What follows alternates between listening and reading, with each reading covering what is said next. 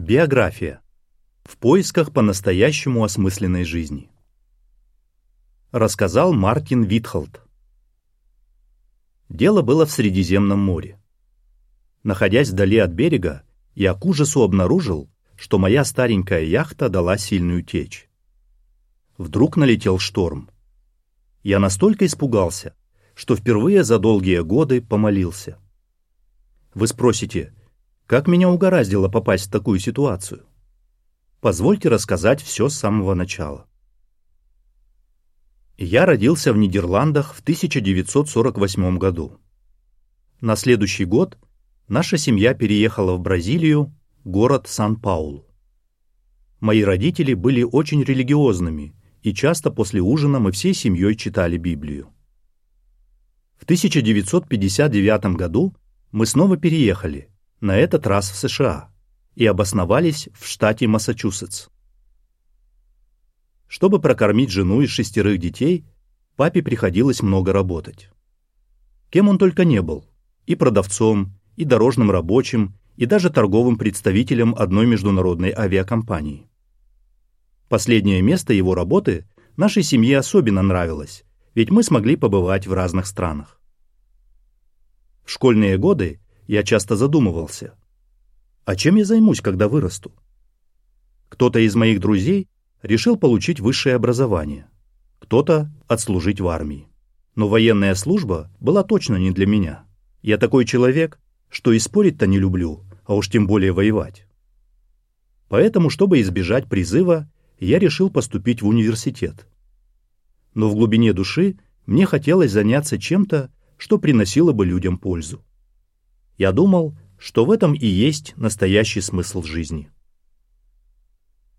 Студенческие годы. Так как я задумывался о происхождении жизни, в университете меня больше всего заинтересовала антропология. Нам преподавали теорию эволюции и преподносили ее как абсолютную истину. Но некоторые нюансы этой теории, на мой взгляд, были нелогичными и требовали слепой веры а такой подход научным не назовешь. Речь о том, чтобы прививать студентам высокие моральные принципы, не шла. Преподаватели учили нас, что нужно любой ценой добиваться своего. А еще в моей жизни было много вечеринок, плюс наркотики. Это вроде и приносило радость, но ненадолго. Я все думал, разве можно такую жизнь считать осмысленной? Потом я переехал в Бостон и стал учиться в одном из местных университетов. Чтобы платить за обучение, летом я устроился на работу, где впервые пересекся со свидетелями Иеговы. Коллега показал мне пророчество о семи временах из четвертой главы Даниила и объяснил, что мы живем во время конца. Даниил 4.16. Я быстро сообразил. Если продолжу вести с ним такие серьезные беседы, мне придется кардинально поменять свою жизнь поэтому я всеми силами старался его избегать. В моем университете можно было пройти подготовку, чтобы потом переехать в Южную Америку и оказывать там гуманитарную помощь. Мне показалось, это достойное дело. Но мои ожидания от обучения не оправдались. Разочарование росло, и я решил бросить университет. В поисках смысла жизни объезжаю полмира. В мае 1970 года я переехал в Амстердам и устроился в ту же авиакомпанию, где работал папа. Я объездил полмира. Побывал и в Азии, и в Африке, и в Северной Америке, и в Южной, не говоря уже о Европе. Но довольно быстро я осознал. Во всех странах люди сталкиваются с одними и теми же проблемами, а действенных решений ни у кого нет во мне вновь загорелось желание совершить что-то стоящее. Я решил вернуться в Бостон и поступить в тот же университет. Но это не помогло. Да и ответов на вопросы о смысле жизни я по-прежнему не находил. Не зная, что делать дальше, я обратился за советом к преподавателю антропологии. А он меня огорошил. «Зачем тогда продолжать учебу? Отчисляйся». Дважды повторять не пришлось. Я так и поступил. В своих поисках я увлекся философией хиппи. мы с друзьями проехали автостопом через всю Америку и Мексику аж до Акапулько. Мы останавливались в коммунах хиппи.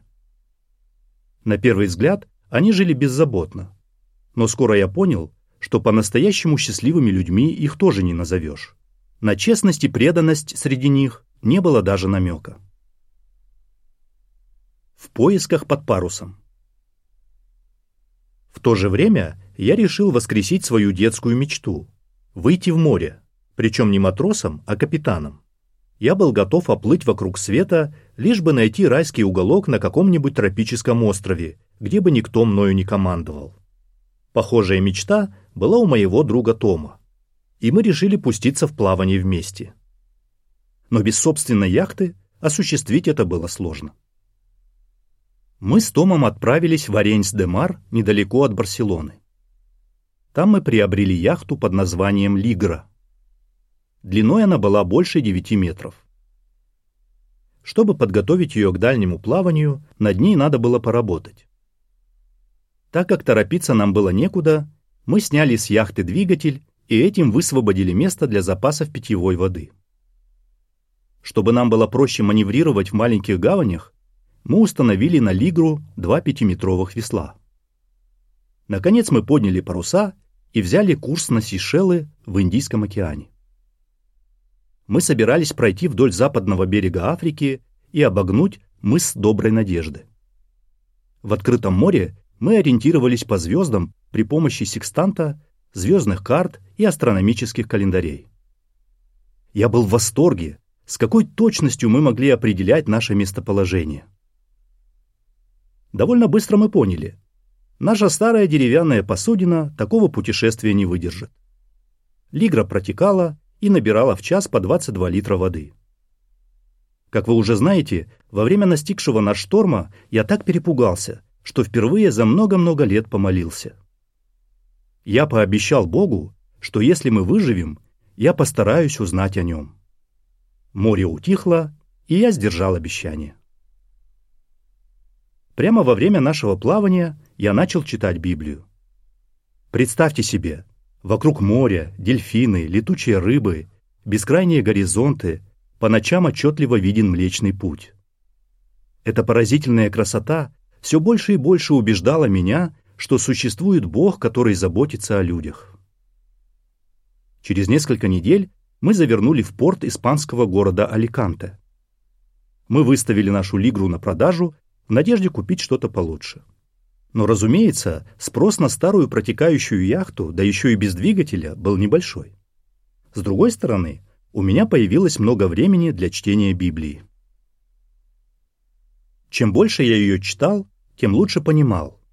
Это книга о том, как стать счастливым. Я был впечатлен тем, насколько ясно в Библии объясняется, что значит вести нравственно чистую жизнь. Я недоумевал, Почему столько людей, включая меня самого, считают себя христианами и при этом не принимают в расчет то, о чем говорится в Библии? Я решил во что бы то ни стало привести жизнь в порядок, поэтому отказался от наркотиков. Еще я подумал, что наверняка есть люди, которые живут по высоким библейским нормам. Я помолился во второй раз и попросил Бога помочь мне отыскать таких людей в поисках истинной религии. Чтобы найти истинную религию, мне казалось логичным придерживаться такого подхода. Пройтись по списку всех церквей и отбросить лишнее. На улицах Аликанте я натыкался на множество богослужебных зданий, но почти во всех я видел изображения и поэтому без колебаний вычеркивал эти религии из своего списка. Однажды в воскресенье Сидя на склоне холма с видом на гавань, я читал Библию. Мне попались слова из Иакова второй главы, стихов с первого по пятый, где говорится о том, что нельзя оказывать особое расположение богатым. Возвращаясь к своей яхте, я проходил мимо здания, которое показалось мне местом для религиозных встреч. Вывеска над входом гласила «Зал царства свидетелей Иеговы». Я подумал, надо испытать этих людей, Посмотрим, как они меня встретят. И вот я зашел в зал царства, босой, бородатый, в рваных джинсах. Но распорядителя мой вид не смутил. Он предложил мне сесть рядом с пожилой дамой, которая помогала мне находить все стихи, упомянутые докладчиком. После встречи многие подошли познакомиться со мной. Я был поражен тем, как тепло меня приняли. Один мужчина пригласил меня к себе домой поговорить о Библии. Но к тому моменту я еще не закончил ее читать, поэтому сказал. Когда буду готов, я вам сообщу. Тем не менее, я стал посещать все встречи. Через несколько недель я пришел к тому мужчине в гости, и он ответил на мои вопросы о Библии. А еще через неделю он подарил мне целую сумку хорошей одежды. Оказалось, хозяин тех вещей в то время сидел в тюрьме, но не за какое-то преступление, а за то, что он, как и велит Библия, любил своих братьев и не хотел учиться воевать. Исайя 2.4 И тут я понял. Я нашел то, что искал. Вот люди, которые следуют ясным указаниям Библии в отношении морали.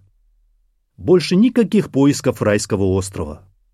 Я решил глубоко изучить Библию и вернулся в Нидерланды. В поисках работы. За четыре дня я автостопом добрался до Гронингена. Мне нужно было найти работу, чтобы обеспечивать себя. Я попробовал устроиться в одну мастерскую. Там меня попросили заполнить анкету. В одном из пунктов нужно было указать религиозную принадлежность я написал «Свидетели Иеговы». Когда хозяин мастерской дошел до этой строчки, он переменился в лице и сказал «Я перезвоню». Но этого так и не произошло. Я попытал счастье в другой мастерской. Ее хозяин спросил, есть ли у меня какие-то дипломы или рекомендательные письма. Я лишь мог сказать, что собственноручно чинил деревянную яхту. К моему удивлению, он ответил, Хорошо, после обеда приступай к работе. Но у меня есть одно условие. Мне важно, чтобы ты ничего не натворил в моей мастерской, потому что я свидетель Иеговы и живу по библейским принципам. Не веря своим ушам, я сказал, «Так я тоже». Разумеется, меня выдавали длинные волосы и борода, так что он все понял и предложил. «Давай тогда изучать Библию». Я с радостью согласился. Так и Иегова исполнил желание моего сердца. Псалом 37, 4. Стало понятно, почему хозяин первой мастерской мне не перезвонил. Я работал у того брата год, и он изучал со мной Библию. И в январе 1974 я крестился. Вот она, по-настоящему осмысленная жизнь. Через месяц я стал служить пионером. Вот уж поистине стоящее дело. Еще через месяц я переехал в Амстердам, чтобы служить в только что сформированной испанской группе. Как мне нравилось проводить библейские изучения на испанском и португальском языках. В мае 1975 года меня назначили служить специальным пионером. Однажды на встречу нашей группы пришла специальная пионерка по имени Инике. Она привела девушку из Боливии, с которой изучала Библию. Мы с Иники решили познакомиться поближе и стали переписываться. Со временем мы поняли, что у нас одинаковые жизненные цели. В 1976 году мы поженились и вплоть до 1982 года продолжали специальное пионерское служение.